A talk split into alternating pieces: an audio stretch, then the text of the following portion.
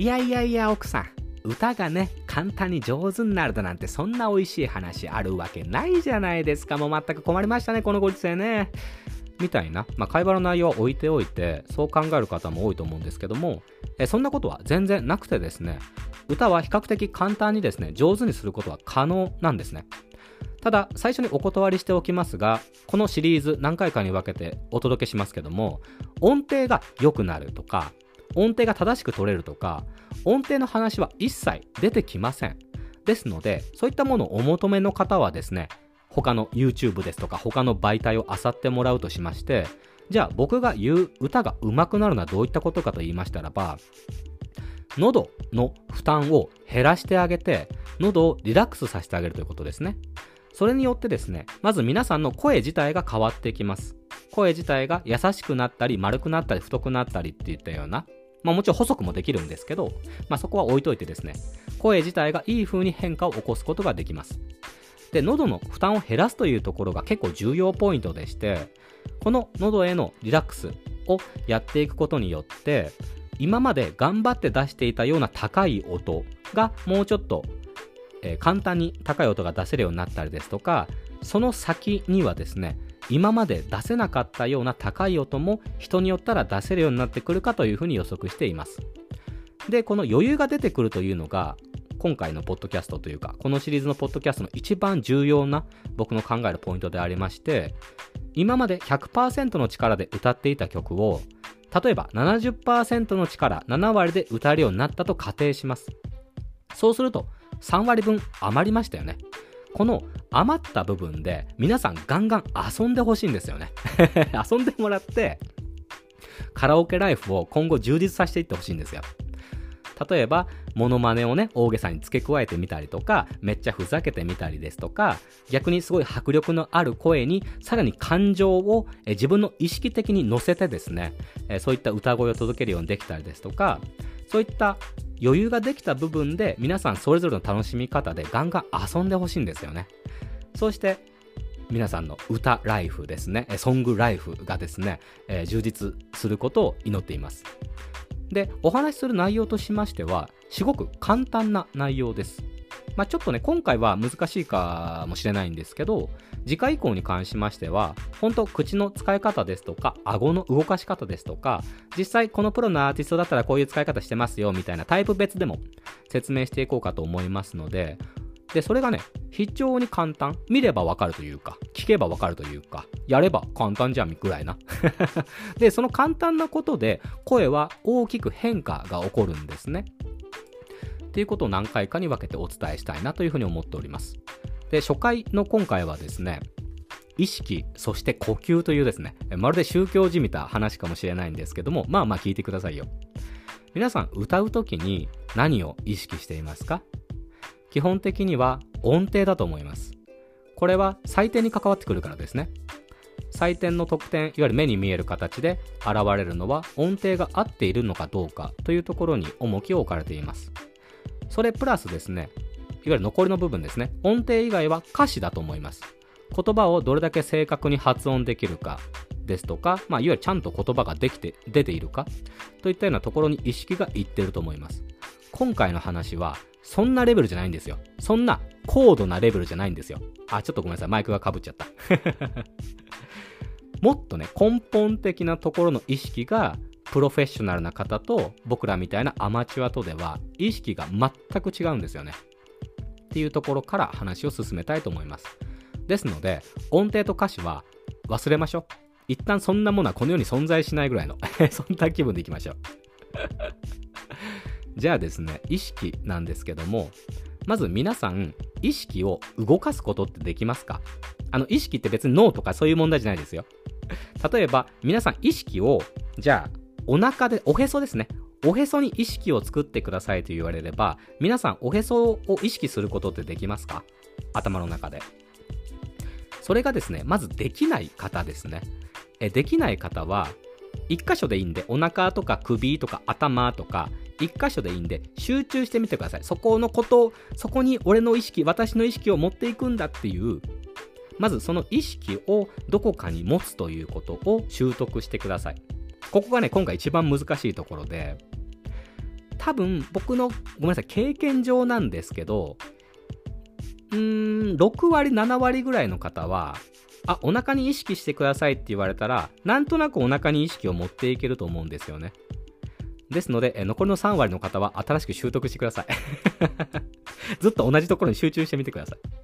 い。で、じゃあここに例えばお腹にじゃあ今意識があったとします。皆さんの中で意識が生まれたとします。それをですね、皆さん上下に動かすことってできますか？お腹の方に意識があったものをどんどんあばらの方にですね、上の方に意識を持っていったりですとか、もっと上、鎖骨ですとか食道、いわゆる喉ですとか、どんどん今僕も意識を上げながら喋っていますけども、どんどん頭の方ですとか、人間を超えてさらに天井の方ですとか、そういったところに意識を持っていくことはできますでしょうか？じゃあ上げてみたので、上げるのはね割と皆さん簡単だと思うんですよ。難しいのは意識を下げるというところが割と難しいところでして、意識を下げるってモチベーションが下がるってことじゃないですよ塊ですね。意識の塊を下の方向に向かって下げるということですね。ということはできますでしょうか？ちょっとお腹中心だと難しいと思いますので、例えばじゃあ喉のあたりに意識を持っていきましょうか。喉のあたりに意識があるとして、それを少しずつ下げていきましょう。どんどん胸の方に下がっていったりですとか、こうやって今僕お腹の方に意識を下げているんですけども、どんどん喋り声が変化しているのが皆さん気づきますかね？喋り声が意識を下げるだけでちょっとこもったりとか今太くなったりしていません？わかりやすいように意識を今から上げていきますね。今意識がお腹の方から、胸の方に行って、僕の意識の標準は喉ぐらいなので今これがフラットなんですけど、さらに意識を上げていくと同じ音程喋りなんですけど、ちょっとキンキンするような、ちょっと皆さんの耳に痛い音が今鳴っているかもしれないんですけど許してください。実験なので今意識がすごい高い状態で僕はおしゃべりをしています。今フラットに戻しましたっていうぐらい意識を上下させるだけで人間の声自体がですね変わっちゃうんですよね。基本的には意識を下げると音は太くなって、ちょっと丸くなったりですとか、逆にちょっとぼやけるっていうようなデメリットも確かにあるんですけど、今回デメリットは置いといてですね、声が太くなる方向に傾向があります。意識を下げると音は太くなっていくということで、意識を下げるとですね、音が太くなるプラスですね、音がちょっと安定感が出てきます。ごめんなさい、今1円玉転がっちゃったもし聞こえてたらごめんなさい。音の安定感が増して音が太くなってくるのが意識が低い状態ですね。で、意識を上げていくとですね、こう音が今僕の喋り声なんで甲高くなってきたりしましたけども、音がちょっと甲高く、いわゆるキンキンするような声になったり、音がちょっと細くなっていったりですとか、そういった特徴が出てきます。で、音が明るくなったりですとか、そういったものも意識を上げることで出てきます。じゃあ歌うときに大事なのはですね、歌の中にも低い音、高い音ってありますよね。そこと意識を反比例させてほしいんですよ。音が高いとき、高音を出すときは意識をより下の方に持っていって発音すると。で、音が低いときですね、歌のメロディーの音程が低いときは意識をどんどん上げて上下、上の方にしてあげて、その天井の方まで極端にいかなくてもいいんですけど、可能であれば天井だったり床下だったりとかっていう上下の幅がもし皆さん広げることができれば、その分歌の表情をつけることが可能になります。じゃあちょっと、ややこしくなりましたので、スタンダードな一般的に歌が上手いと思われるものはこの音程と意識の上下が反比例させた状態のことを指します。ですので、例えばプロの方の歌を皆さんお好きなアーティストを見ていただいたときに、高い声を出すときにちょっと腕を上に上げるような、そういった仕草で歌うアーティストさんも多いと思うんですよ。あれって今まで僕らが思っていたこととはやっていることは全然違うっていうことに気づいてくるんじゃないのかなというふうに思います。今まで僕らはあれを見たときに、腕を上げるっていう仕草を見たときに、高い音を出すから意識も上の方に持っていって、なんなら歌も上の方に向かって歌うような気分で腕を上に上げているんだみたいな、それがいい声なんだみたいな、そういったイメージを持っていたんですが、なんと意識レベル的には真逆なんですよね。高い音を出しているから意識は相当下の方にあります。で意識を下に下げるとちょっと音程が下がってしまうっていう傾向もあるんですね。それを補うために腕を上げて音程はキープしたまま、意識は下の方をキープしたまま高い音を出す。でそうすることによって太い声になったりですとか、丸い声になったりですとか、簡単に言うといい声で高い音を出すことができるようになるということですね。で最初に言いましたテーマとして喉の負担を減らしてあげるっていう現象がありましたけど、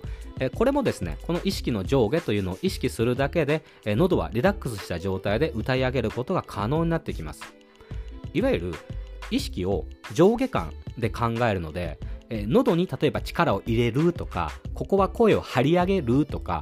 そんなレベルではなくなったということですね。余計な緊張感が喉になくなったということになります。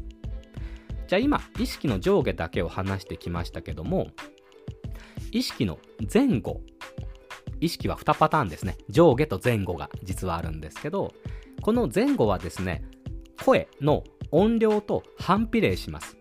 ですので大きい声であればあるほど意識は後ろに持っていく必要があります。逆に声が小さければ小さいほど意識は前に持っていく必要があります。ですのでこれをまとめるとですね、ちょっとごめんなさい、音量の前後に関しましてはマイクで比較がなかなかできないところですので、ちょっと言葉で説明しますね。今までサビで盛り上がるところで音が高いとき、皆さん意識は今のこの前後上下の感覚でいうと、皆さんほとんどの方が意識は高い音なので上の方で、サビで盛り上がってるし大きな声を出すので意識は前の方、前で上の方というのが基本的に皆さんが思っているところ、いわゆる勘違いしているところだと思うんですけど、実際プロフェッショナルなですね、プロの歌い手の方、歌手の方はですね、真逆なんですよね。大きな声であれば意識は後ろに、高い音であれば意識は下に、後ろ下の方に向かって高い声でサビを熱唱しているというのが実際プロの行っている意識のあり方なんですね。もう皆さんと真逆だったと思います。ちょっとね、ここら辺の知識ある方はすでに実践されている方もあるかもしれないんですけど、じゃあよくよくプロの歌い方を実際に映像でいいので見てみましょう。大きな声を出すときに体が後ろにのけぞったりですとか、実際体を後ろに引いたりですとか、そういった場面をよく見ると思います。あれはですね、大きな声が出るからマイクから離れなければいけないっていう技術的なそういった面も確かにあるんですよ。これは一つ一つで正解なんですよ。ただ根本的には意識レベルの問題なんですね。大きい声を出すときは後ろの方に意識を持っていかないと、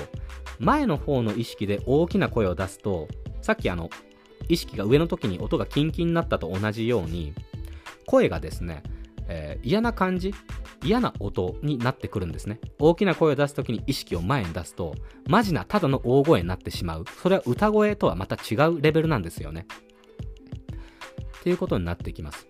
逆に小さい音量の時に意識が後ろだとですね、まず声自体が小さすぎるということですね。ということと、あとですね、意識が後ろに引っ張られるとですね、皆さん意識を後ろに持ってこれるかどうかも関わってくるんですけど、意識を後ろに持ってくるとある程度の音量が出せなくなってくるんですよ。どこかでストップしてしまうんですね。これ以上ちょっと大きな声出せなくなっちゃった、不思議だな、はははっていう現象が意識を後ろに持ってくると起こってくるんですね。ですので小さい声がなんて言うんでしょう、普通になってしまうというか、あまりインパクトがなくなってしまうというか、歌というのはね、いろんなキャラクターがありますので、そういうのをいろいろ際立たせようと思ったら、音量小さい時は意識を前に持っていった方が歌は分かりやすいということですね。簡単に言うとうまいっていうことですけどちょっと話が長くなりましたので、具体的なアーティストの名前を出してこれを例えますと、僕はですね、すぐ Ado さんですね。今だったら Ado さんが一番分かりやすいこの上下前後っていう使い方をしています。Ado さんは例えば同じ A メロの中でも声が変わりますよね。すごい太い声の時もあれば、なんかやたらか細いというか、そういう時だいたい裏声の場合が多いんですけど、ちょっとキンキンするような声質で歌ったりとか、いろんな音色を持っていますよね。あれって喉を閉めたりとか口の中の動き方をちょっと変えたりですとか、そういったことではないんですよ。Adoさん基本的にはこの意識の上下と前後というものを使い分けて声色を変えているんですね。ですので皆さんこの意識が動かすことができれば、Adoさんのモノマネでしたり、Adoさんの歌声に近づけることは容易なんですね。あの人はもちろんね、天性というか生まれつきの声質もありますよ。あるんですけど、近づくことは十分可能になるんですね。具体例で言うと、僕は最近アシュラちゃんという曲を聴いていますので、アシュラちゃんの A メロですね。最初は割とフラットな意識レベルで、ねねねねねねねねねねねねねっていうメロディーを歌うんですけど、その後ですね、確か音がね、太くなる、声が太くなる気がするんですけど、太くしようと思えば意識を下げてあげる。ななななななななななななななみたいな。ちょっと今大げさにやったんで声だいぶ変わりましたけど、ほんと意識だけでこんだけ声は変わっちゃうんですよね。ですのでAdoさんの場合はちょっと特殊でして、僕はさっきまで声が高い時は低めに、意識は低く、音量が大きければ後ろにみたいな、そういった反比例の話をしてきたんですけども、Adoさんはそれをさらに応用してですね、わざと比例させたりするんですよ。低い声の時にさらに意識を下の方に持ってってあげる。そうすることによって余計に声にこう太さが、それじゃなくても音は低くなれば太くなる傾向にありますので、さらに太い声を出すことが可能になってくるんですね。で、高い音の時、例えば裏声でね、はーとかっていう時も、Adoさんはいろんなはーが言える人なんですね。例えば太い声ではーっていう歌い方もできれば、意識を上に持っていってあげて、はーみたいな。ちょっとごめんなさい、今ちょっとピッチが違いましたね。今意識だけ上下させてやってみましたけど、そういうこともできるぞと。で、音量はね、前後感は分かりづらいと思うんですけど、Adoさん含めですね、いろんなアーティストの方がこの前後というのを分けています。これは YouTube で、ライブバージョンでも何でもいいんですけど、歌い方を見れば割と前後感意識してるなこのアーティストはっていうのは感じやすいと思います。特に大声を出すときに後ろにのけぞる感じですね。あれは割とやっぱり後ろを意識してることが多いという話ですね。ちょっと意識の話が長くなっちゃいましたので、早速後半の呼吸編に入らなければいけないんですけども、呼吸に関しましては、僕が水泳という競技を習ったことがありませんので、正確かどうかは不明なんですけど、音楽に関する呼吸は基本的には水泳とリンクしていると思います。水泳はですね、水中に顔が入っている時に鼻からずっと息が出ている状態ですよね。ゴボゴボゴボゴボ、ちょっとしたあんまり水泳の大会は分かんないんですけど、オリンピックでもいいんですけどを見てもらえれば、皆さん水中の時は息を止めてるんではなくて、息を吐き続けてますよね。吐き続けて顔をちょっと上に上げて呼吸をして、また水の中に顔を戻すっていう。で、さらにまた鼻からずっと息が出ているというような、そういった呼吸法をしているんですけど、あれと歌は割とリンクしています。ちょっと水泳のことで詳しく話し出すと話が長くなりそうですので、音楽に戻りまして話をしますけども、呼吸はですね、止めた時点で喉に力が入ってしまいます。イコール喉に負担がかかるということですね。ですので理想的な呼吸というのは呼吸を止めないことです。吐いてるときはずっと吐いていて、で、吸うのにそんな時間かかんないと思うんですけど、吸うときもですね、息を吸うって思った時点でもう力が入っちゃうんですよ。ですので考え方としましては、息は入れるもの、息は入るものっていう風な呼吸方法を目指してほしいんですね。わかりやすくやりますと、さっきの水泳やってる方だったらすぐわかると思うんですけど、息を全部吐き切ります。シューって言いながら、シューって吐いて、で、さらに限界まで吐いてみてください。ここまでもう無理、ちょっと死んじゃったら困る。失神したら困っちゃうんですけどこの辺がもう限界かなの一歩二歩ぐらい先までは息を吐き続けてください。そうすると、不思議なことにですね、なんと体の力がシュッと抜けて息がふっと入ってくるような、そういった呼吸を感じることができると思います。これが音楽の呼吸方法ですね。簡単に言うと、体をリラックスさせることによって息を入れるという、そういった呼吸方法が必要になってきます。で、息を入れたらですね、そこで息を止めちゃダメなんですよ。息が入った瞬間から息は出さないといけないんですね。ですので、なんか歌い始め、言葉の始まりでやっと息を出し始める、呼吸を始める方もいらっしゃると思うんですけども、実際はですね、息を吐きながら、その吐いている途中に歌詞が出てきて、その歌詞を歌い上げるというような、そういった歌い方が大事になってきます。で、それをですね、ほんまにちょっとでもしなかったらですね、全て喉に負担がかかってきます。ですので、もう吐いている時も、今ちょっとわざとしますけど、例えば小さいつとか入ってる曲、さっきね、古い曲でなんてったってアイドルみたいな、そんな曲が浮かびましたけど、それもですね、いちいち止めちゃダメなんですよ。呼吸的にはですよ、音は止めてもいいんですけど、極端にやるとなんてったってアイドルじゃダメなわけですよ。もっと自然に息を吐きながら、なんてったってアイドルって言ったような、ちょっと分かりづらかったですかね。ごめんなさい。不自然だったらごめんなさいね。っていうぐらい息は吐き続ける必要があるということですね。で、呼吸に関しましては、これをわざと使い分けることで、いわゆるがなり声ですとか、あえてか細い声ですとか、そういったものの調整もこの息の量ですることができます。というのも、声の仕組みの基本なんですけども、声帯というのをどうやら震わすことで声ができてるらしいというのは皆さん知っていると思うんですけども、低い声になればなるほど、この声帯と声帯との間の幅が広がっていきます。間が広がっていくということは、声が低ければ低いほど息が必要となってくるということですね。同じ音量の声を出そうと思えば、逆に言うとですね、高い声を出すときは声帯がどんどん狭まってくる状況ですので、いわゆる隙間が狭いんですよ。ですので、声だけ出そうと思えば、高い声の方が息の量は少なくて済むんですね。ですので、この理論でいきましたらば、じゃあサビで盛り上がるところで、なんかとても大きな声でサビを歌い上げてるぞと、そういった箇所がある時もですね、声帯自体は狭まっていて、息をあまり必要としていません。ここに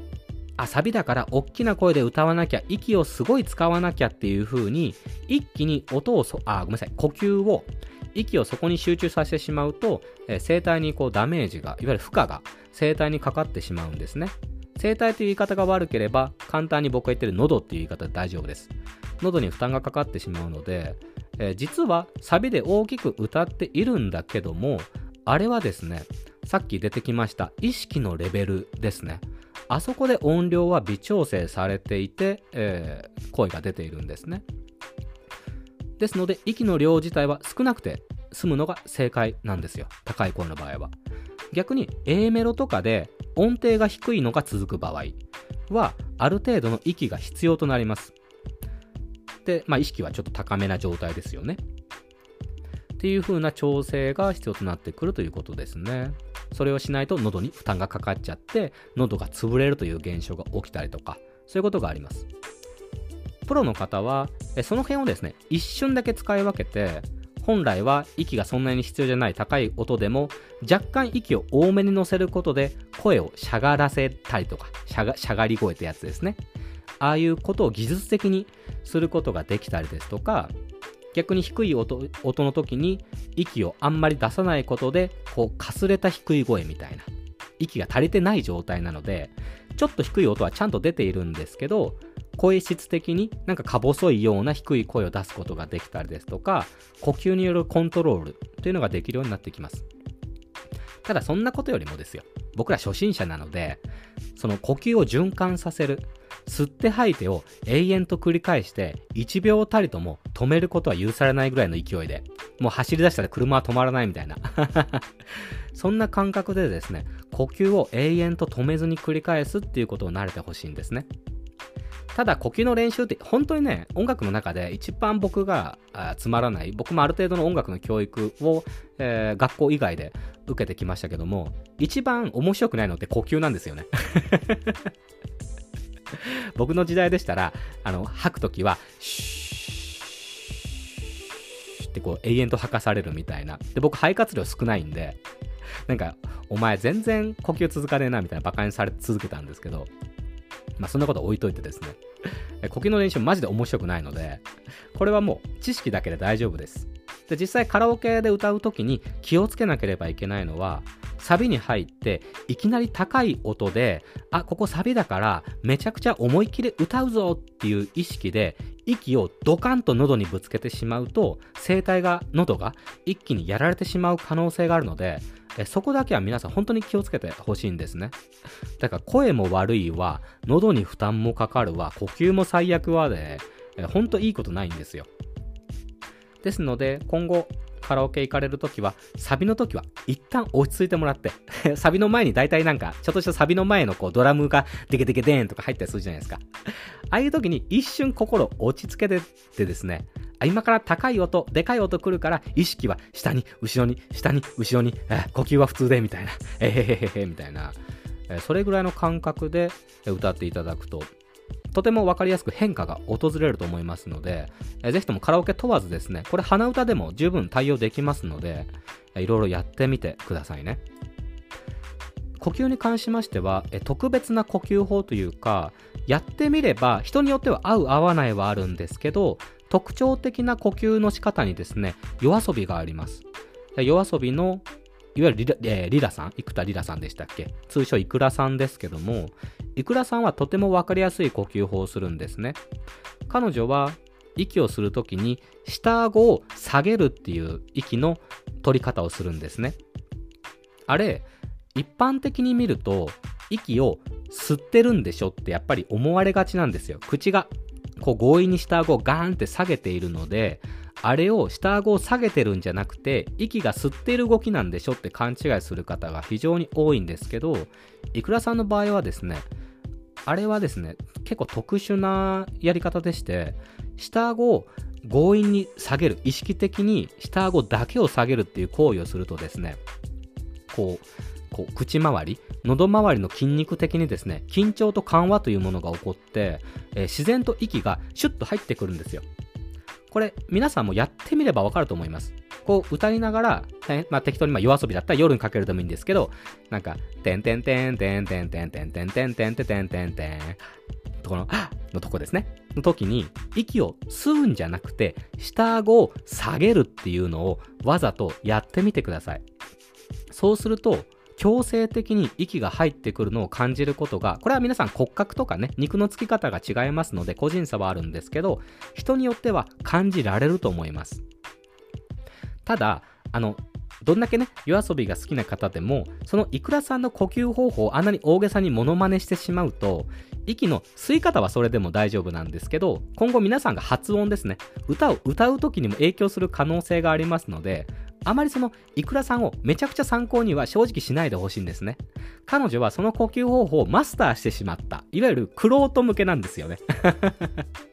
ですので基本的な息の吸い方は本当に力を抜くだけで大丈夫です。もう普通にあーって歌っていたとしたら、歌い終わって息もなくなったで、そのまま力をシュッと抜く。主には腹筋だったりとか 喉ですとか口周りですとか、そういった筋肉がある程度発生すると緊張感がありますので、そこを緩めてあげてリラックスをするだけで息は入ってきますので、その感覚に慣れてください。でそこから応用させて下顎を下げるなり、なんかどこかの筋肉、例えば腹筋を緩めるとか、なんか喉を緩めるとか、いろんなやり方があるんですけど、呼吸一つとってもそういう応用をさせていただければいいなというふうに思います。というような今回意識と呼吸という話をしてきましたけども、特に歌関係初心者の方はですね、割とこう今までと常識といわゆる真逆なことを僕は説明させていただいたと思います。180度違いますので、これを意識して、意識の話をしたので、ちょっとごめんなさい、トータル的にね、この2つを意識して歌うだけでですね、皆さんの声にもう大きな変化がすでにやってきていると思いますので、皆さんもカラオケにね今すぐ行きたくて仕方がないみたいな状況になっていると思うんですけど、今回のことをまとめながら話をしていきましょうか。今回は意識と呼吸ですね、2つのことについて話してきました。意識はまず上下があるぞと、基本的には高い音は低い意識で、低い音は高い意識でっていう反比例をさせてください。音量がでかくなれば後ろの方、音量が小さい時は前の方に意識を持っていってあげて、そういう意識の上下、前後っていう感覚を身につけていってあげてください。でそこをスタンダードにしてもらって、応用として Ado さんみたいな、特殊な歌い方をいろいろ使い分けたい方ですとか、さっき説明が遅れたんですけども、曲って J-POP の場合は1番2番、C メロがあるかないかして最後のサビっていう風になるじゃないですか。ごめんなさい、 C メロっていう単語がわからない方はごめんなさいね。そういう方はラストのサビだと思っていただければ大丈夫です。1番2番はさっき言ったような意識で基本的には歌い上げるんですけども、ラストのサビ、最近だと転調することが多いですけど、転調した後の最後のサビはですね、皆さん最近の方は意識のレベルをですね、さっきのAdoさんみたいな感じで、反比例さすのが普通なんですけど、最後のサビだけは意識を音程とリンクさせるっていったような、そういった歌手が非常に増えています。これは皆さんこの意識というものがだんだん分かってくるようになると、聞くだけで分かるようになります。あ、今この人意識が下だ上だみたいなことが、聞けばシュッと入ってくるくらいの、慣れればですけど、レベルですので、最近の方は最後のサビは意識レベルをリンク、音程とリンクさせて歌うことで、1番2番そして最後のサビまで聞いてもらうためにこんなに工夫してるんだ、最近の歌手やべえっていう結論的にはやべえなプロってっていう、もう尊敬しか値しないんですけど、もうこれはもうどんな歌手でもそうなんですけどね。すげえっすよ、最近の C メロ以降の歌い方、うわーと思って、昔の常識通用しねえみたいな本当は昔からやっていたんでしょうけどね、最近の音質の向上ですとか、そういったところで僕の耳にもやっと届くようになったっていうレベルだと思うんですけど、皆さんもぜひ、実は最後のサビ転調しているだけじゃなくて歌い方も相当変えてる歌手たくさんいらっしゃいますので、ぜひとも見つけてあげてください。楽しいですよっていう意識のお話と、呼吸ですね。水泳で例えましたけども、ずっととにかく吐き続けるか、吸うのはね、吸い続けることはあんまりないと思うんですけど、基本的にはずっと吐いて吐いて吐いて吐いて、間髪入れずに力を抜くだけでシュッと息が入ってきますので、力を抜く、そしてまたすぐにそのまんま円を描くようにまた息を吐いてあげてっていう呼吸が基本的にはあって、でその中に歌というものがあるんですね。歌詞という言葉というもの、音程というものがその間に挟まってくるような感覚で、呼吸は永遠と循環させていくようなイメージでやっていくと、喉への負担が非常に減っていきます。今まで意識していた息を吸うとか、それこそ息を吐くっていう意識でも意識してしまうと、喉はもうすでに緊張を起こし始めて負担が増えてきますので、それを意識しないレベルでできるくらい、そこまで訓練積むのはちょっと時間かかるかもしれないですけど、ただこれを知ってると知らないとで変わってくると思います。別に間奏中、歌がない間奏中は自由に息しててもそんなに変わんないんですよ。ただ歌ってる最中ですね、一瞬で息を吸わなきゃいけないですとか、急にもう吸った途端もうすぐ歌が始まってっていうような、最近は難しい曲が増えていますので、この呼吸のやり取りというのが喉への負荷、喉への負担というものに直結していく楽曲が非常に多いんですね。ですので皆さん、喉を潰さないためにも、いい声で歌い続けるためにもですね、この呼吸というものがあるんだよっていうこと、吸わないんだ、意識して吸わないんだ、吐かないんだ、リラックスさせて自然と出てくるような息で全然声は出せますので、歌声は、大きな声は別に大きな息を出せば出せるわけじゃないので、そこはリンクしないんですね。小さい息でも十分大きな音量で歌声を出すことは可能です。これはちょっと感覚をつかまないとわからないとこかもしれないですけど、さっきの声帯の話ですね。音が高くなるときに狭まって、低くなるときに声帯は伸び縮み、いわゆる狭まったり広まったりするっていう傾向にあるので、決して音量とはリンクしないんですね、声帯は。そこを理解していただくと、皆さん喉をいたわって、リラックスした状態で最小限の力で一番いい声で歌えるようになってくるかと思いますので、試してみてください。そして遊んで実験してみて、皆さん歌声の変化を楽しんでくださいね。それが上手くなっているのか下手になっているのか、皆さんにとってその声が好きな声なのか嫌いな声なのかというのは別次元ですので、そこの好みの判断は皆さんに委ねられるんですけども、一般的に言われる歌が上手いというものの根本的な基本的な考え方というのはこの2項目になってきますので、まあ自分だけじゃなくてもね、この雑学をですね、人にペラペラ喋ってですね、人体実験するってやり方も全然ありだと思うんですよ。皆さんプロデューサーになってもらって友達をプロデュースするみたいな、君の歌をうまくしてやろうっつって、まずは意識から変えろってねっていう人を使ってでもだいぶ比較できると思いますので、遊んでみてください。そうやってコミュニケーション取りながらね、皆さん全体的に歌を盛り上げていきましょう。というわけで次回ですけども、この歌をうまくするシリーズはですね、次回は口の動きか顎の動きか、もしくはそれをワンセットでやるか、ちょっと尺的にまだ何分になるか分かっていないのでワンセットでやるかもしれないんですけど、主にですね出てくるアーティストはですね、今回はAdoさん、そしてYOASOBIのｉｋｕｒａさんというものを出しましたけど、次回口の動き方からはですね、LiSAさんですとか、LiSAさんが一番分かりやすい方なんですね。LiSAさんの口の動かし方ですとか、あと顎の使い方も割とLiSAさんが分かりやすい。そして今日 YouTube を見て気づいたのが、ちゃんみなさんって皆さんご存知ですかね。ちゃんみなさんって言うとなんか変なんで、ちゃんみなって呼び捨てにしますけど、あえて彼女のスタイルに合わせてちゃんみなもあの人ね、歌い方の基礎がめちゃくちゃしっかりしてるんですよ。俺びっくりしちゃったんですけど、名前負け全然してねえなみたいな、こいつやべえっていう、ちゃんみなやべえっていう、今日そういうテンションの上がり方したんですけど、あの人の歌い方も相当参考になるようなそういったレベルですので、興味ない方、ちゃんみながどれだけ流行ってるか分かんないですけど、ちゃんみなはね一回見た方がいいですよ。マジで、とても素敵な歌い方をしますので、楽曲関係なくてですね、ちゃんみな見てよっていうあと男性的にはですね、ポルノグラフィティも割と参考になりましたしみたいな、本当皆さん100人いれば100通りの口の使い方、顎の動かし方、もっと細かく言えばベロの使い方とか、そういった口の中の話にもなってくるんですけど、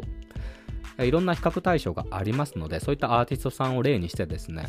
今度は皆さんに口を動かしてもらいたいと思いますので、お楽しみにしていただければいいなというふうに思います。ごめんなさい、話が長くなってしまいました。ありがとうございました。お相手は私、改めてあがだよがお届けいたしました。それではまた次回ですね、お耳でお会いしましょうということで、お耳でお会いしましょうで思い出したんですけどいやらしいエンディングです。もう本題は終わったんで、興味ない方はもう止めてもらって大丈夫です。もう今ので一旦終わりました。また次回ということで。じゃあここから余談です。お耳でお会いしましょうで思い出したんですけど、似たような響きでね、Amazon プライムで名建築で昼食をっていう、そういったドラマ、2020年に放送していたらしいドラマが今 Amazon プライムで見れまして、で、そのドラマ自体も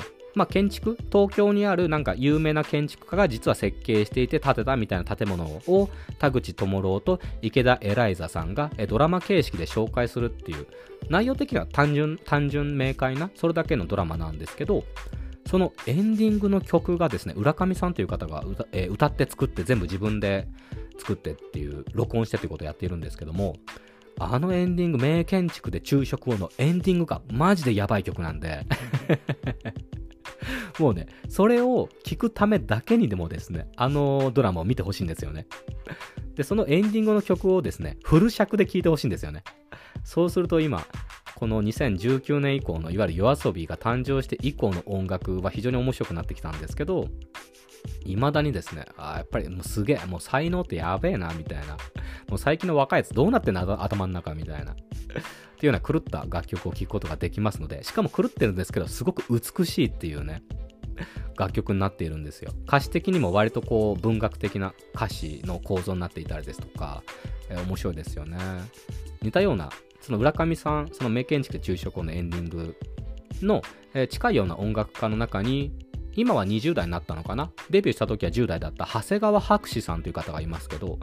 彼も割と変態的な音楽を作って10代でいきなりデビューしてみたいな、そういった状況でしたりとか、もう最近の音楽シーンどうなってるんでしょうね。素晴らしいですそういった変態的な音楽が増えることを